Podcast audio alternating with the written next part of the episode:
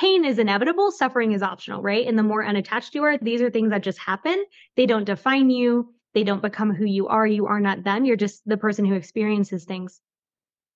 And the worst thing that happens is nothing changes but it's not good now. like, why would you stand in a fire and be like, you know, I really think I should get out of this fire, but I'm going to stay and get burned a little more? Like, okay, then I hope it gets worse for you so that you get out of the damn fire. Hey guys, if you missed out on the last conference in Nashville, Tennessee, you don't want to miss out on the next one. It's April 28th through May 3rd, Orlando, Florida, the Gaylord Palms Resort and Convention Center. You made a mistake missing the last one. You don't want that to happen again on this one. Five days of some of the best training you're ever going to experience packed into one event. We have an early bird special right now $50 off. Use 24 early bird on our website, streetcop.com. Look for the conference, click the link, register today. If you want to get significantly better at this profession in five days, don't dare miss out on the 2024 Street Cop Conference. 111, 110.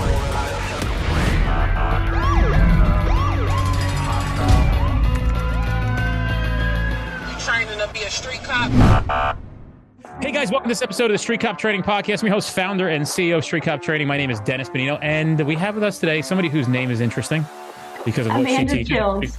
yeah, Amanda Chils, yeah. uh, which is probably the most appropriate name for somebody who does what you do. but I appreciate you taking the time to come on the podcast. I think she was a little caught off guard that I was just going to fucking start. I mean, listen, I'm ready to party whenever. Like, benefits of having a great nervous system that's well regulated is like we just we just vibe and it's good. That's how I feel as well. Yeah.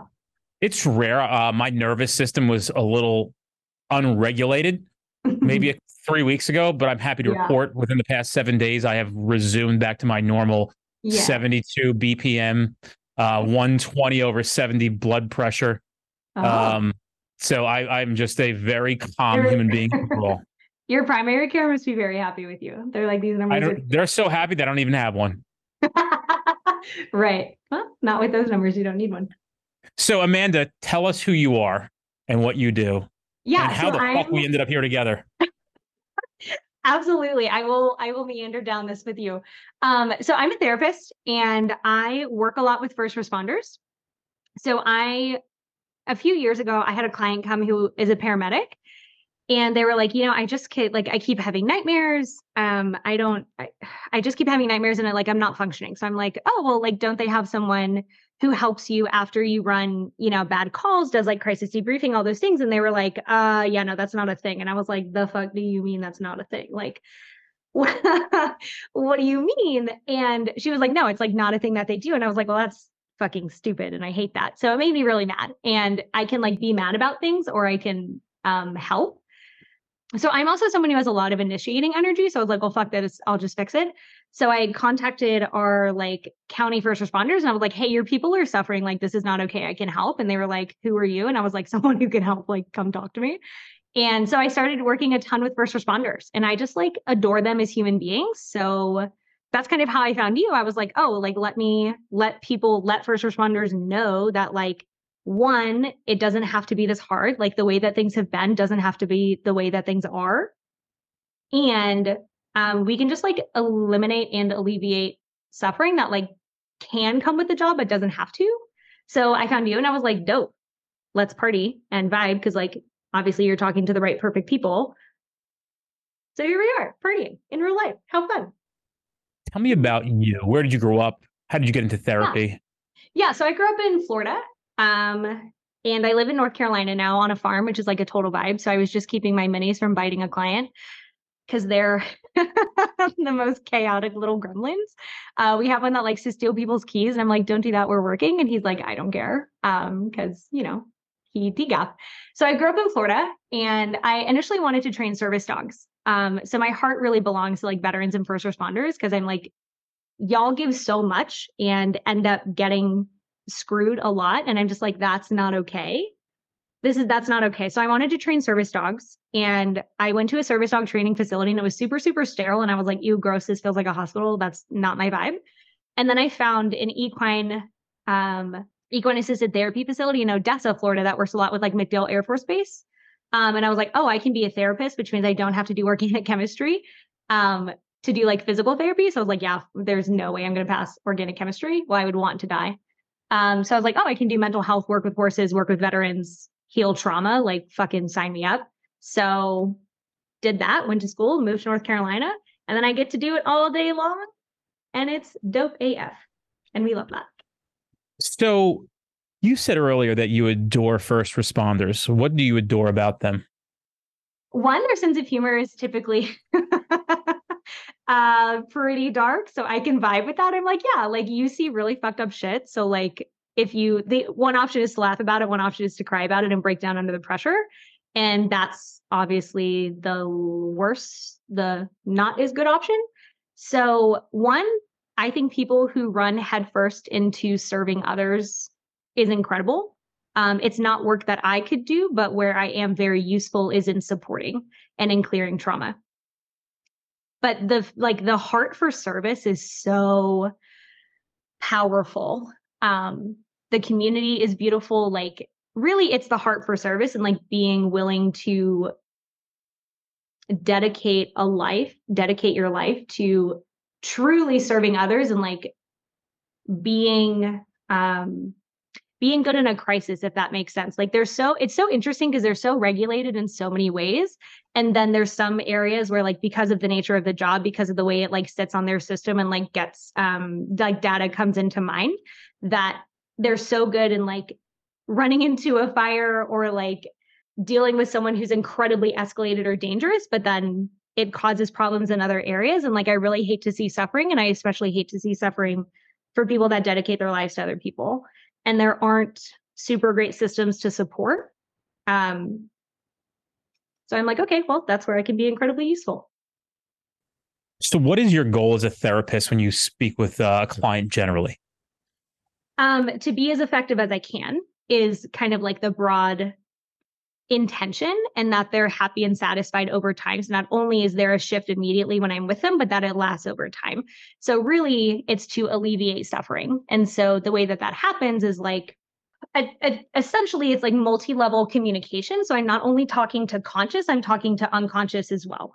So you've experienced, I'm sure, where people are like, oh, I know that this doesn't make sense. I know that what I'm doing isn't helpful. I know, blah, blah, blah, blah but then they're still doing the unhelpful thing. They're still like struggling in some area. And that's because unconscious has not gotten the message that conscious already knows. So it's like people will know, like, oh, I'll know that if I'm sitting in a restaurant with my family, there's no need to scan a crowd. There's no big need to be tense, to be bracing, which is something I see all the time. People will like unconsciously brace all the time because obviously at work, anything could happen at any moment. So it's very beneficial to brace. But off work, that causes a problem, right? So it's like a snake is coiled when there's actually a threat, but if a snake were coiled 24 7, it would just starve to death. So that's not very useful. But people have trouble switching it off. So really what what I do well and what I focus on is their ability to adapt to the environment. So when it's time to be on, bracing, ready, vigilant, then that's the useful thing to do. When it's not necessary, then it's not happening. So, like, you know, pulling someone over, dealing with like someone who's escalated, running into a fire, going into a troublesome call, very useful to be very incredibly aware of your surroundings, ready for anything, thinking on the spot, all the things. But like when you're hanging out at a park with your family, like, not that useful. It actually just gets in the way of being present in your life. So, I just want people to be present in their life and fully live it rather than being on like so burned out that they're on autopilot all the time. How does a therapist speak to an unconscious brain? yeah, so it's a very specific language that I use. Um, so there's some ways like, for example, um, anything they experience, I'm shifting the language to create separation from it. So, for example, I had a client that I was just working with, and we were doing um, some work around something that like a memory that came up for them when they were younger. And so most people will say i i was da da da i was doing this. And the goal is to create separation between that. So it's they were. They were experiencing that. What were they experiencing? You have been experiencing xyz or people will come and they'll say i'm depressed. And the worst fucking thing i can say is oh you are depressed. Yes you are so depressed. And it's like oh, it's just like dumping chlorine into a into a rose bush. Like it just makes no sense. So saying you've been experiencing what feels like depression, you've been experiencing anxiety, you've been experiencing racing thoughts. So it creates a lot of distance between what they're experiencing and what they have been identifying with.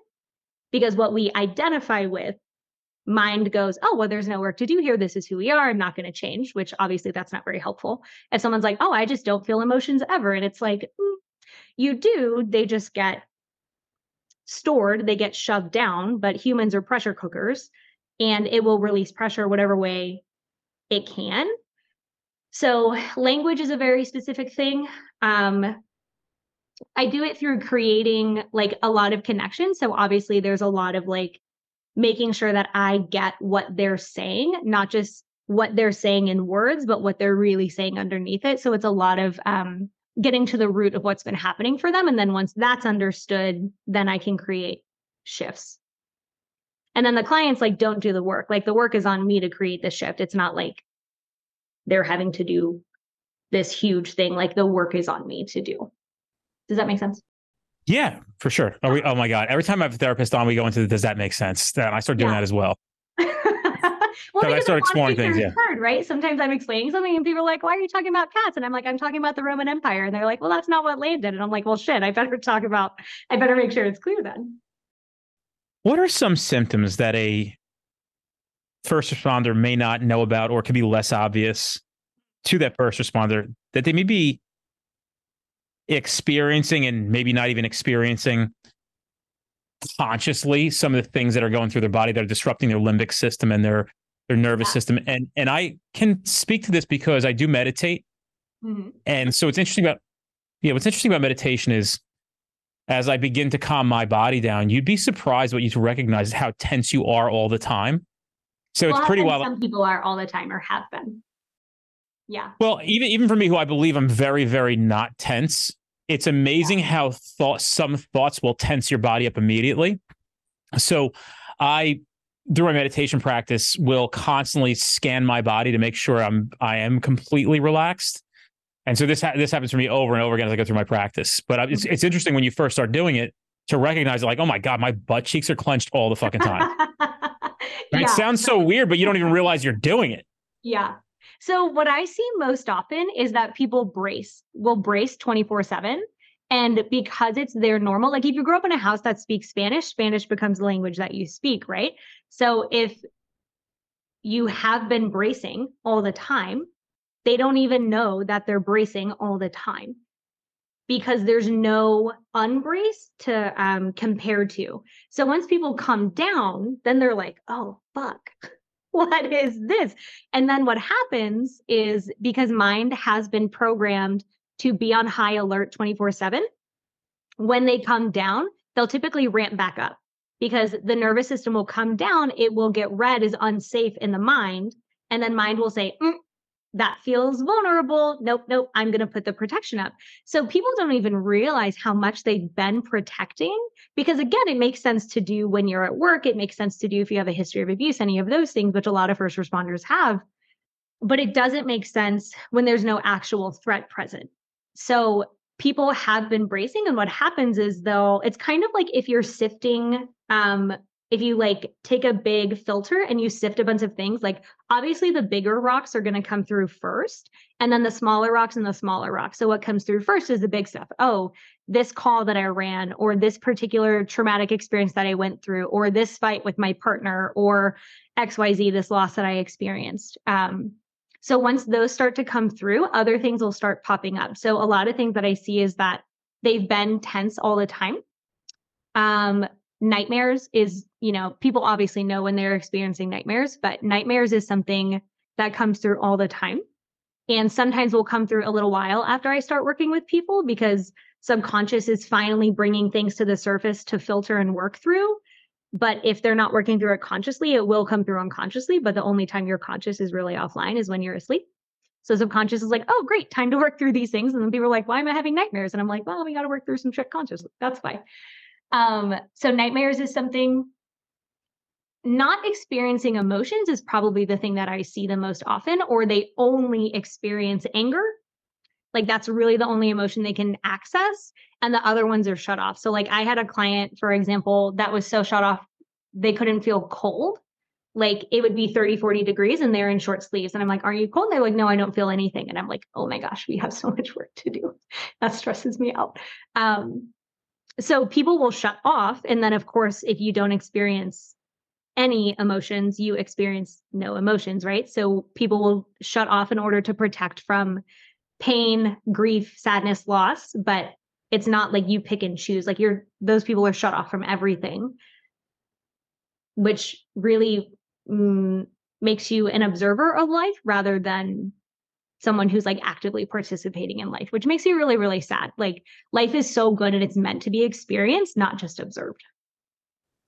I think maybe sometimes when people are in the mix of something very difficult, they may not appreciate life for how wonderful it is until that time subsides or passes and they begin to appreciate life again. Hmm. Well, so, and appreciation is a choice at all times, right? Like whether people believe they can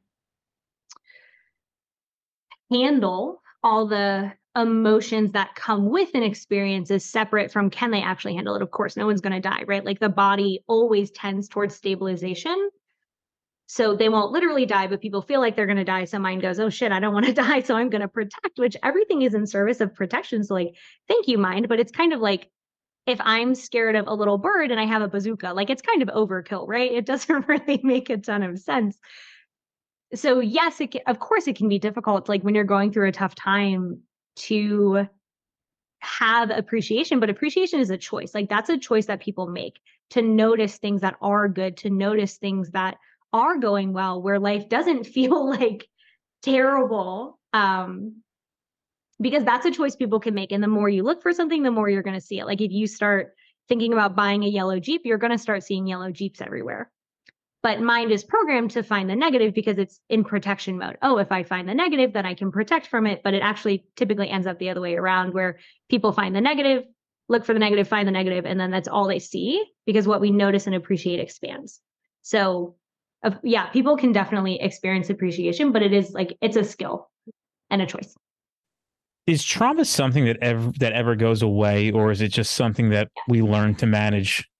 And what's the best tools for that either you know either to manage it in the beginning and get it yeah. to go away or yeah. or if, so it, if it resurfaces right? Not always no. So can it go away or can it be managed? It can be both. It can go away and it can be managed. Obviously i recommend just clearing it. Um so this is where like the type of modality that i use is called rapid resolution therapy is very very useful because it will clear the turmoil that had been experienced along with the memory of the traumatic experience. So when when we experience something it's always like we're processing incoming data, right? So processor is unconscious. So most of the data that we take in is unconscious, which is why we can kind of like get a sense without consciously having a sense, right? If you walk down, walked into a room and you're like, mm, something's not right here, like that's unconscious speaking. So when a traumatic experience happens, mind blows up the data because if, you know, someone's holding a knife to me, the biggest threat is the knife and the person. So that's what I'm going to remember, not going to necessarily remember the color of their shoes. So that data becomes so big that it gets stuck and we can just clear the data. So rapid resolution therapy, what it does is it clears the data. So it becomes something that happened, it's in the past. And because mind understands it's something that happened, that it's not happening, it didn't just happen, and it's not about to happen, there's nothing that needs to be done. So you've heard of flashbacks, of course. Okay. So when people experience flashbacks, they they often will say like oh i feel like i'm there because subconscious doesn't exist in time it pulls things trauma pulls things out of time so mind thinks oh shit it's happening now i better generate anger fear energy adrenaline in order to deal with a threat but there's no actual threat there right so so when i say yes trauma can be cleared what i mean is there is no somatic experience there is no unconscious experience. It becomes something that happened, it gets reintegrated into a timeline, but there is no impulse or thought from mind that anything needs to happen now. So let's let's say I experienced a horrible car crash when I was 14 with a semi. And maybe for 10 years, every time I passed a semi, semi, my mind was like, oh, dang, I better be careful around this semi. You know, I would get nervous around a semi because mind understood that semi equaled danger versus semi is just a car on the road. There's a hundred cars on the road. It was a freak accident. So when you clear trauma, there's no somatic experience. I can drive by a semi, I can drive next to a semi, I can pass a semi on the highway, and there's it's just complete neutrality. Does that make does that make sense? It's a lot of things at once. And then it can be managed via things like breath work, things like grounding techniques, things like mantras, um, things like anything that is going to call you into the present moment is very useful, but it has to be interesting enough to keep mind engaged but not so hard that it feels like a failure. So you've perhaps heard of like the grounding techniques where it's like five things you see and four things you can touch. Have you heard of that? No. Okay, so there's a very popular one that's like five, four, three, two, one. And now that I said it and you don't know it, I'm gonna probably mess one of them up. But it's like five things you can see, four things you can touch, three things you can smell. It calls in the senses, right? The purpose is that it grounds you in the present moment. For someone like me who gets bored easily, that doesn't really work well for my brain because I'm like, ah, boring. But so I like to do one that's like five things I could steal and nobody would notice, which is interesting and engaging enough that my mind is like, oh, now we're playing a game. And if I'm playing a game, I'm not running from a bear. Because you would not be running from a bear being like, hmm, what can I steal in this forest that the bear wouldn't notice I was stealing? So anything that grounds you in the present moment is a useful way to manage because we want you to be reintegrated into the timeline. And the timeline obviously is the present moment so that mind understands there's nothing that needs to be done because the threat is perceived, not real. Part of my meditation practice is, eh, and anybody can take this online if they'd like uh, through a YouTube her YouTube channels. It's uh, Emily Fletcher Ziva Meditation, mm-hmm. and so what we do is we go into uh, the thing that you're touching that feels the heaviest and the lightest thing. So essentially, mm-hmm. I'm sitting in a chair. I can feel the chair uh, mm-hmm. on my back and my legs, and then maybe there's a, a, slight breeze in the room. So it's the the most significant touch and the lightest touch. Yeah. Sound. What's the loudest thing you're hearing? What's the thing you're hearing off in the distance? Uh, you know. So and and what do you smell? What do you taste? And then we actually go into what do you see? So yeah. you got to you got to yeah, but with your eyes closed though, so you got to start seeing things with your eyes closed. Typically, what I'd like to do is like roll my eyes back a little bit and try to put myself into more of a um, relaxed state because I think the human body essential, or, or, I think that we sleep with our eyes rolled back in the back of our heads. Isn't that correct? So I try to get there to try to go into a deep uh, meditative state, mm-hmm.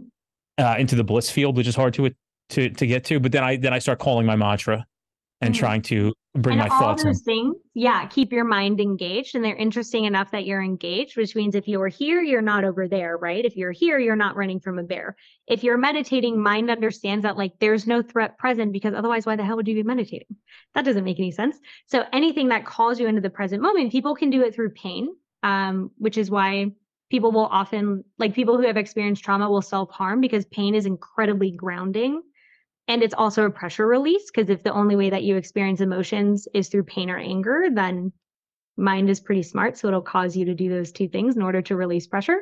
Uh, but there's obviously much more useful ways like learning to feel emotions and to ride those waves versus avoiding them or shutting them down. But yeah, keeping mind engaged in the present moment is perfect. So do you exclusively see first responders? No, not exclusively. Um, I do have a fair amount of them, and my practice sees a fair amount of them which is so fun. But I um no, not only them. Once you were discovered in the law enforcement community or first responder community, mm. how many people began to recognize that there was an available channel to go get some of this stuff worked yeah. out and started calling you? Yeah, a lot, a lot. Um, so I got hooked in with uh 911 and EMS first. And law enforcement was a little harder I mean, you you understand the community, and and I was coming in as an outsider, right? So people were like, "Ah, feelings, no, thank you. Um, outsider, no, thank you." So I was like, okay, you know, I like to think of it as like a fungus. Like I'm going to grow on people over time, the more useful that I am. So I was just like, okay, well, let me be useful, and eventually they'll be like, oh, maybe she's not so bad. Um, so we had a lot at first. It was really interesting working within an organization because we could see it grow throughout the organization. So once we were useful for one person, they told one person, they told one person, and then of course it becomes a spider web. Um, but we get like a fair amount now, and it's because we've been useful and effective. So it's like if we were terrible, nobody would call us, which I hope they wouldn't if we were bad. Um, but it's been a steady stream and it's been um lovely to have more law enforcement because they were a little harder. Like their culture is just a little different. But now that they've opened up to having support, and we do therapy in a very, very untraditional way. Like I'm not a traditional therapist where like I just sit in a field and listen. I'm like, if that's what you're looking for, like go talk, I don't know, go talk to a horse in a field. They're free. Like they're way cheaper than paying someone to just sit and listen to you because where I focus on is in clearing trauma and in skill building. So not only do I want to clear the trauma, I want to teach them to fire me which is the entire point of the process for me is like eventually they fire me and they're like cool i don't need you anymore because i handle everything and i'm like yes great that's exactly what i want mm-hmm. Hey guys, follow us on all social media platforms to include Instagram, Twitter, Facebook, Facebook group. We have so much information going out every single day, and we don't want you to miss out on any of that stuff. So check it out. Go give us a follow. What made you get into therapy? Because I always find that there's typically yeah. therapists have interesting backgrounds of what provoked them to get into this. Yeah. So when I um when I was thinking about what I wanted to do and I knew I wanted to work with veterans, I looked into doing first um physical therapy, but I would ha- I would have had to take organic chemistry. So I was like, ew, I'd rather eat bees than, than do organic chemistry. Um, but once I found the therapeutic riding center that do, I mean, they're an incredible program. They're called Quantum Leap. They're and they're just outside of Tampa they had a physical therapist on staff, an occupational therapist, um, a speech therapist, and mental health therapist. And I was like, um, please pay me to dig around in people's brains all day long and be nosy as heck and get like paid for it. So then I was like, okay, well, I'm just going to do that and I'm going to do it forever. So I like literally get paid to like dig around and well, maybe that's a bad analogy. I get paid to like untangle the spaghetti of people's brains and be like, here, it doesn't have to be spaghetti. It can be it can be neutral. You can just be neutral about most things that were used to be problematic and then totally engage in life in the way that you want to because now you're clear of all that old programming or all of those open tabs that were taking energy but now they're no longer taking energy so you can put your energy where you want to put it which is doing whatever lights you up which is amazing that's interesting thanks and so, where do your typical uh, sessions occur? At your house? Yeah. So I live on a farm. Um, and I do sessions out at the farm. So we've got like 11 horses and a bunch of goats that get out every day because they're bastards and two donkeys. And so we actually do them out at the farm, which has been, um, it was intentional, but it, I didn't think it would be as helpful as it's been because we're outside, literally sitting in a field I tend to go in the field with the horses. So there's like something to look at that's not just me in a room. Um, it's immediately um, disarming, like it disarms people. So they come, they sit, they're outside. It's a vibe. Um, there's interesting things to look at. There's an ebb and a flow. Like it just immediately brings people down. So all of us work out at the farm, which has been wonderful. That's really cool. Mm-hmm. Maybe yeah. we can give some exercises that people who may be experiencing something could work through, like a breathing technique to calm their system down. Sure. They're experiencing something traumatic in the moment. So basically, like a organic Xanax without the Xanax. yeah so that's that's two separate things right so we'll do both um, one for people that are experiencing we'll just say like an escalated nervous system maybe is like the useful way to say that. And then we'll do if it's okay like something that seems very overwhelming in the moment. Um, i have found a useful definition of trauma to be something that overwhelms the ability to cope even though people survive it so there is some coping but you know in a helpful way. So for people that are experiencing like an escalated nervous system like they feel anxious they feel activated they feel like just up one grounding so putting attention and awareness on literally anything else. like anything else would be useful than feeding that sensation. So I have told people to like eat sand, like a little facetiously. I'm like, do whatever you have to do to come into the moment. Touch is one of the most useful and quickest ways to do that. Balance is another. So I'll also have people, because we want them out of their head and into their body in a grounded way. So I'll have people stand on one leg um, because it will force mind to focus on keeping balance, which means mind is interested and engaged versus wrapped up in that sensation. Um, so balancing can be quite useful. Eliciting some sort of pain response that won't actually hurt them long term is useful. Like they can pinch this little pressure point between their thumb and, and first finger. They can hold an ice cube in their hand until it melts. Um, another, if they're experiencing that, they can just take an inhale. Because if you're, so think about this somatically, right? If you're breathing slow and even, you're not running from a bear.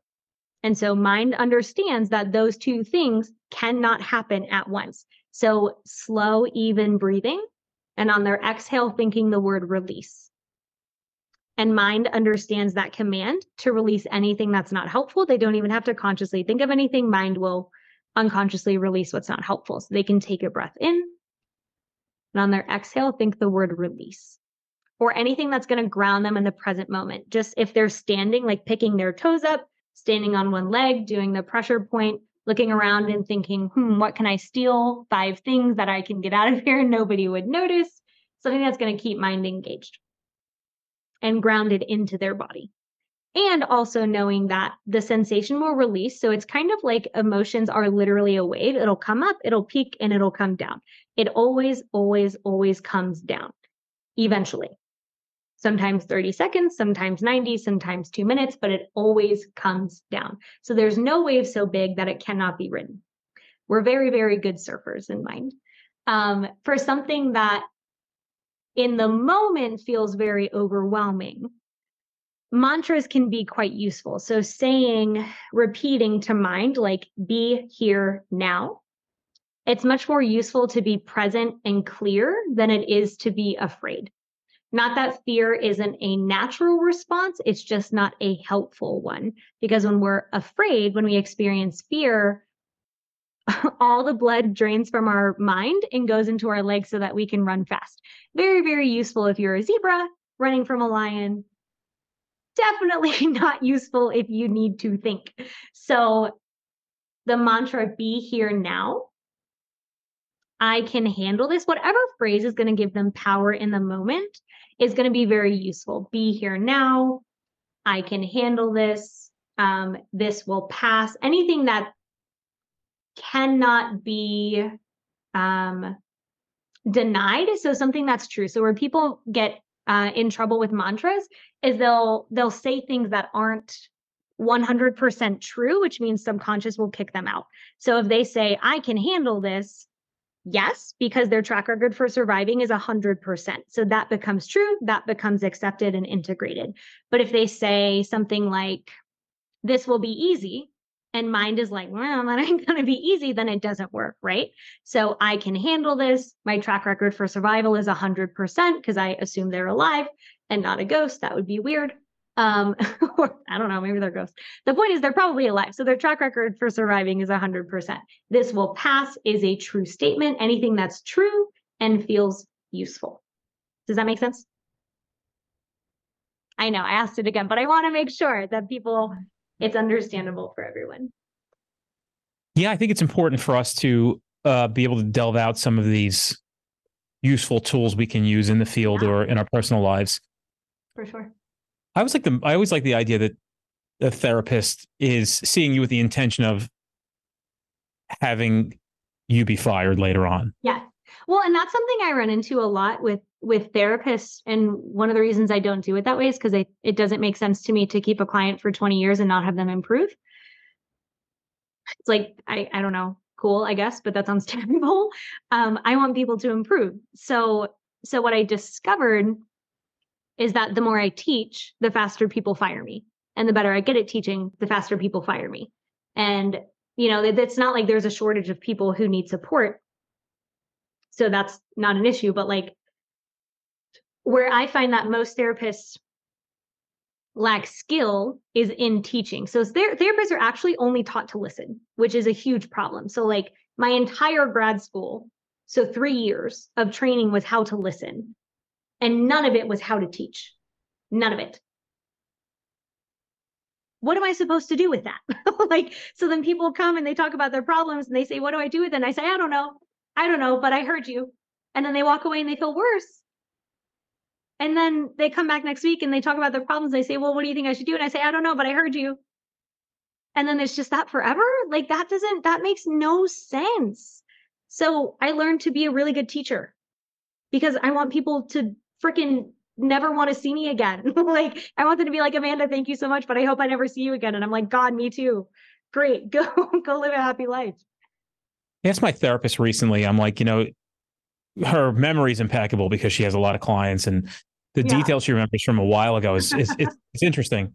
Yeah. So I said to her, I mean, what's it feel like to get this shit dumped onto you all the time, all day, every day? Is it exhausting? She goes, it could be exhausting, but it's also rewarding to watch people uh, get the tools they need to have an improved and better life. And so for me, it's very exciting, the challenge of it to watch people get their lives back. Literally. And it doesn't get dumped on, right? Like we develop boundaries just like people don't take everything from work home because you wouldn't be able to function. Like if cops took everything home, they would not be able to function. So you learn to leave things either where they are, leave them at work, leave them in your car, leave them on the side of the road, whatever. But like it's like there's a table between you and I, and everything you bring comes onto the table. And we untangle spaghetti and we rearrange some things and we just you know set some things on fire just to get rid of it. And but i don't keep it. It's not mine. I'm not that would be i would be way less effective if i were carrying all of everyone's things. So there's just a table between you and i and everything is on the table and when you leave it stays on the table and when i leave it stays on the table. But it is like watching people teaching people to get their lives back and to like engage in life again is the funnest thing I could do. What would you say to someone who knows they should start therapy, but is apprehensive to take that first step? I, I think people, I think people get there like, yeah, you know what? I like what is that breaking point for most people? Like, I need to speak with somebody. Why Way do they let it get to that point? um, my politically correct answer is as soon as you have the inkling, it's probably farther along than um, then like sooner would have been better. Like the best time to plant a tree was 20 years ago, right? Second best time is today. My second thought is like you can keep doing what you're doing and suffering forever. And like you have that choice. It is your right to suffer forever. It just seems kind of stupid. When like, you know, you do, you're uncomfortable for a few months, maybe a year, maybe two years, but then you're you're happy.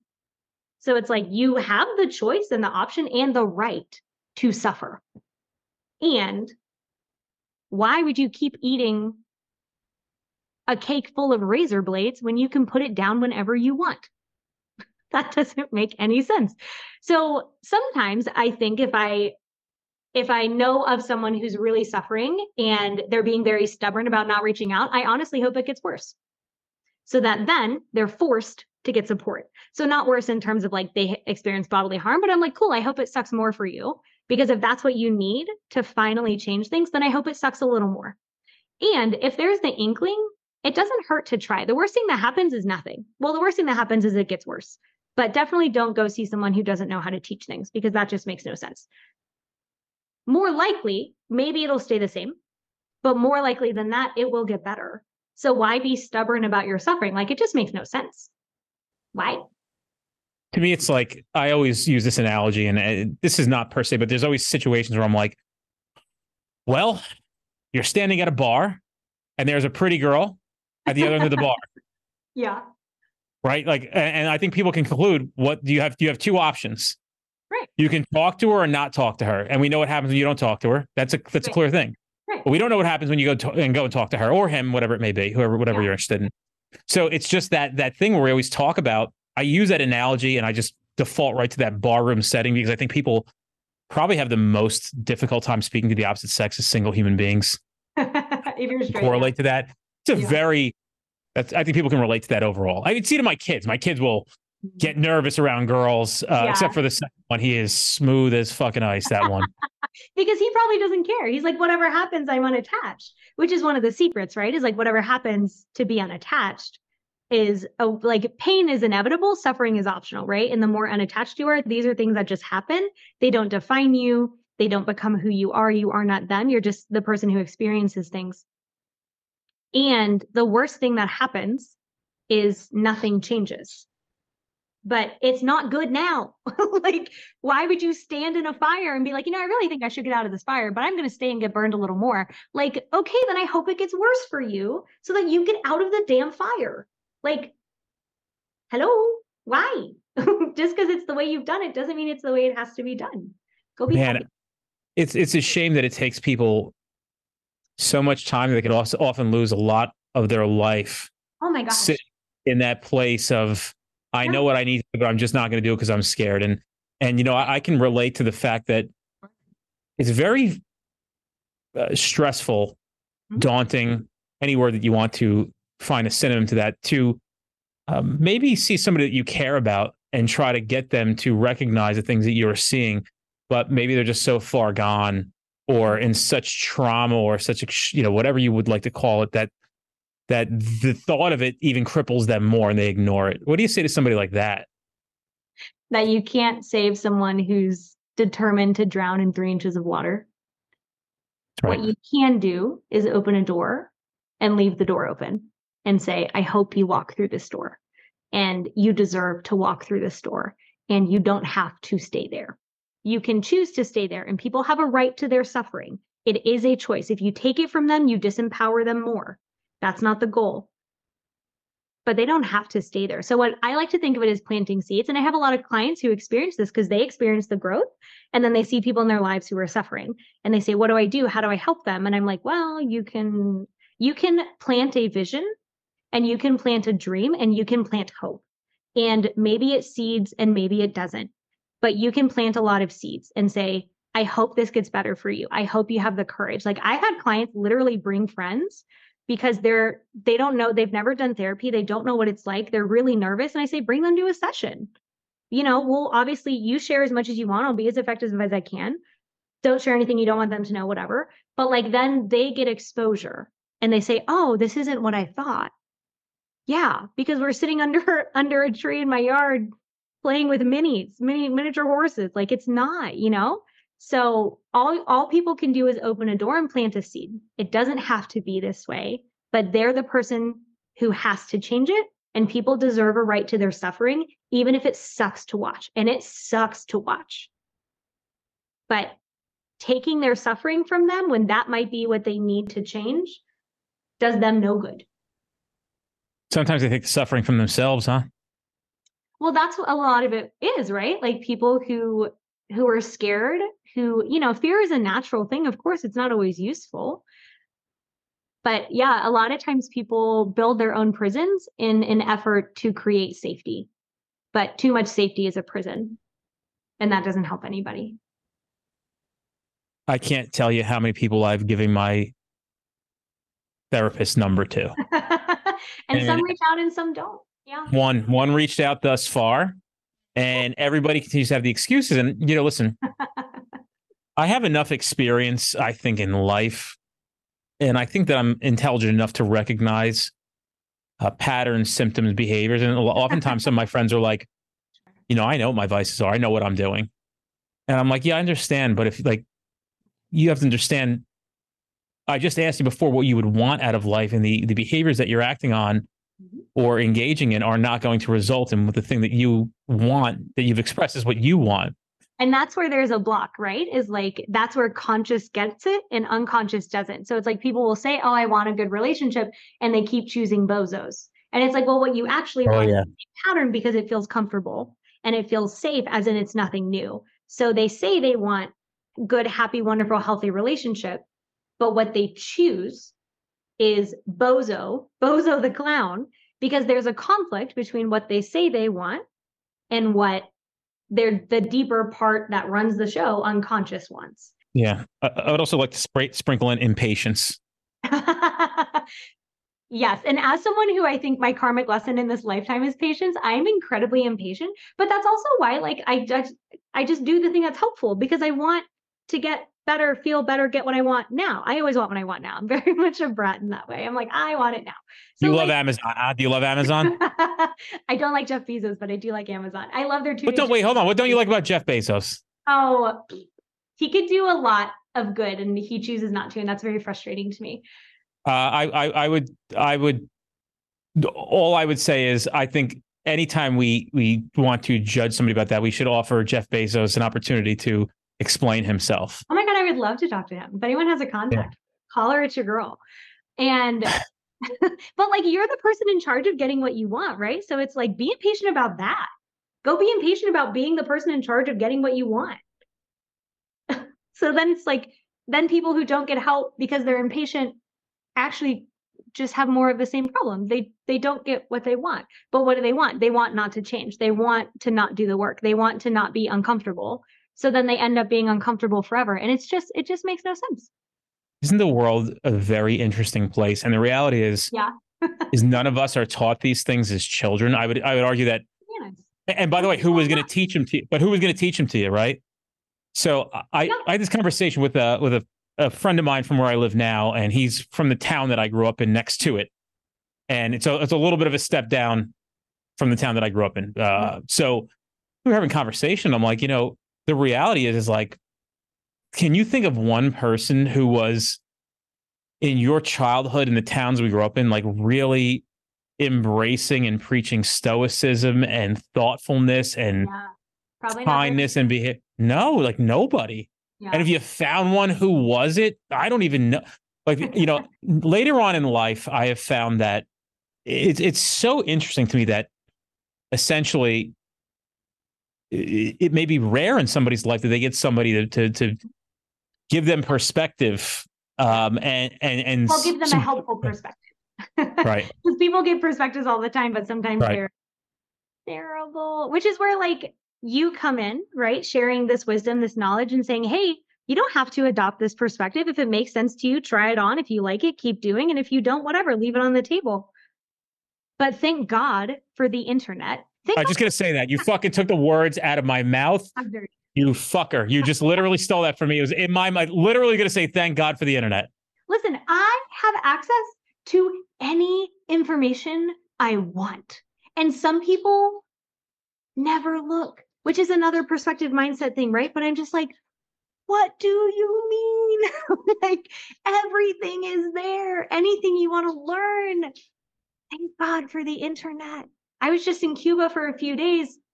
Listen, the things that we have access to in the US, I don't want to hear anyone say how hard anything is ever again. Ever. Like, oh, I can't do that because I don't know how. Hello, Google exists. like, Google it. Find someone smarter than you. Listen to a podcast. Do something. Do anything. You're not helpless, but so many people are taught they are. And it's just like, oh, a lot of undoing, and it's got to be the right person who's willing to be undone, right? To to oh, rebuild oh, them back. It's willingness, and it's working through fears and perspectives and old programming, which is where we're saying the right thing in the right way at the right time. I'm also going to throw in the variable of I, I think there there has, actually has to be intelligence as well. And so intelligent just depends on what it is, right? I don't know if I agree with that. I don't know if I agree. I mean, I think there's different levels of intelligence. So for sure, yeah. I have found, honestly, this may be crazy to say this. This is my personal experience that I, I think that unintelligence or a lack of the ability to understand something uh, also correlates with people who have very little emotional intelligence as well. So I see a lot of frustration with somebody. It's, it's wild. I mean, I, I could name, I mean, I wouldn't do that here publicly, but I could name five people that I know that are just, and I'm not saying there aren't independently emotionally unintelligent people who are actually super intelligent. Mm-hmm. I'm saying typically when I see somebody that I know who is unintelligent, and I mean like they're clearly not as smart as everybody else. And I don't mean that from a from a yeah, there's perspective like of, of like special education. I'm saying just yeah, functional, but like just not getting things. Uh, they seem to be very offended by a lot of things that they don't understand, and, and causes frustration. It's so interesting to me that I think it's like when we look at things, we're like, this is the mystery of the world. How do people not see it this way when you're smart, right? How do people not understand what we're saying? And so sometimes what I what I see is people can be too smart and then they'll talk themselves into problems.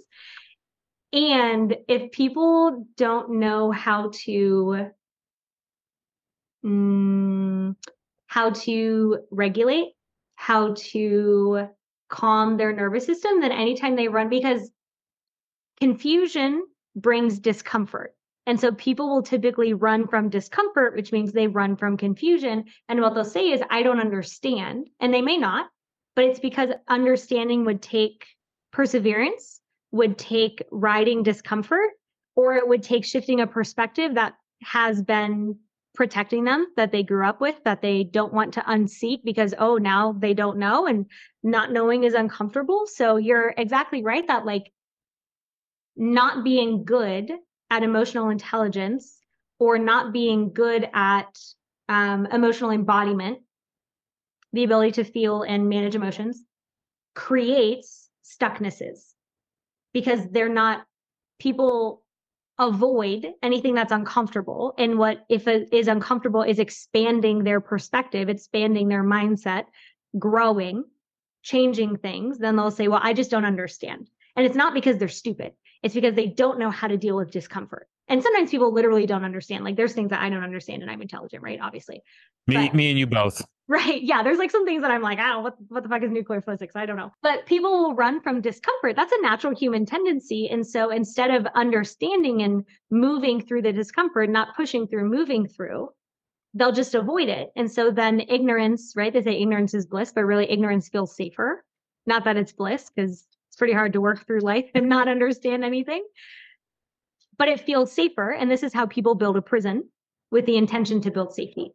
And it's just not useful at all. Um, it's yeah, so you're exactly right. Emotional intelligence helps logical intelligence, and we do want both. People that are too logical tend to get themselves in trouble. People that are too emotional get themselves in trouble. We want the Goldilocks, the happy medium. Yeah, and you know, I think that as you're saying this, birds of a feather flock together.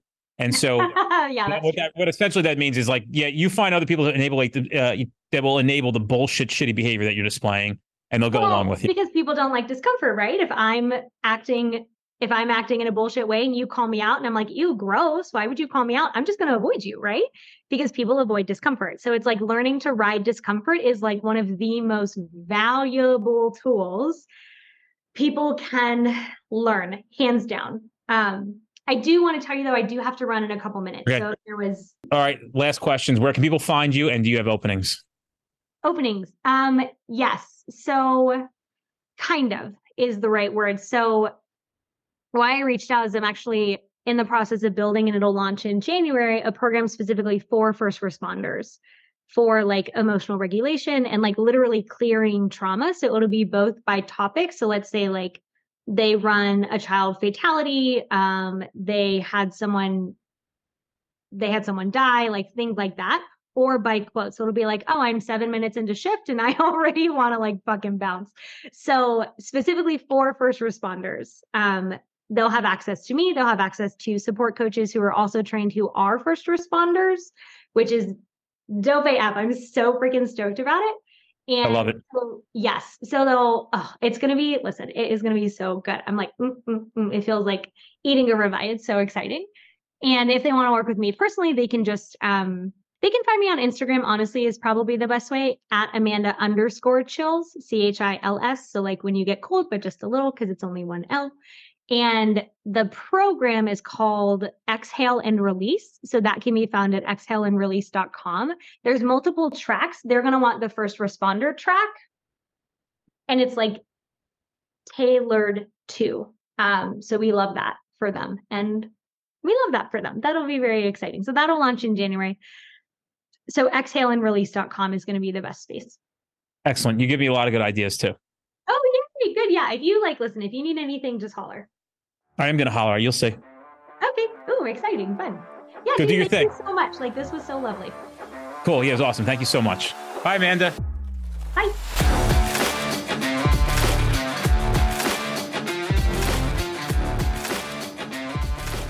Hey guys, check out our upcoming training at streetcop.com. Don't forget, we have 50 instructors nationally teaching a variety of topics. These are the best classes you're going to experience in your career. We make sure of it. You're going to love it. I guarantee you, you're going to be thankful that you went. Check us out at streetcop.com for all upcoming classes in your area.